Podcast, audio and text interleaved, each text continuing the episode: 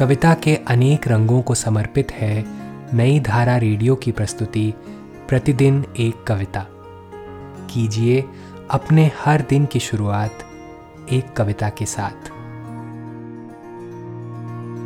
आज की कविता है प्रेम पत्र।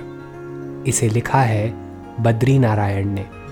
आइए सुनते हैं यह कविता मौलश्री कुलकर्णी की आवाज़ में।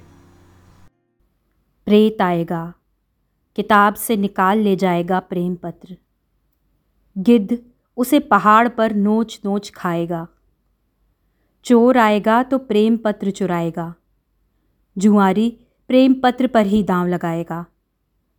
ऋषि आएँगे तो दान में मांगेंगे प्रेम पत्र बारिश आएगी तो प्रेम पत्र ही गलाएगी। आग आएगी तो जलाएगी प्रेम पत्र बंदिशें प्रेम पत्र पर ही लगाई जाएँगी।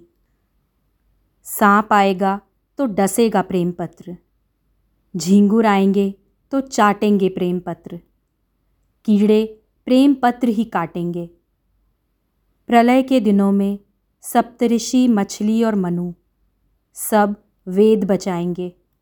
कोई नहीं बचाएगा प्रेम पत्र कोई रोम बचाएगा, कोई मदीना। कोई चांदी बचाएगा कोई सोना।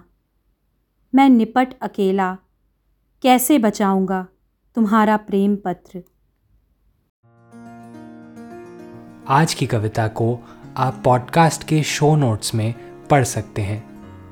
आप जहाँ भी प्रतिदिन एक कविता सुन रहे हैं, वहाँ अपने कमेंट शेयर करना ना भूलें।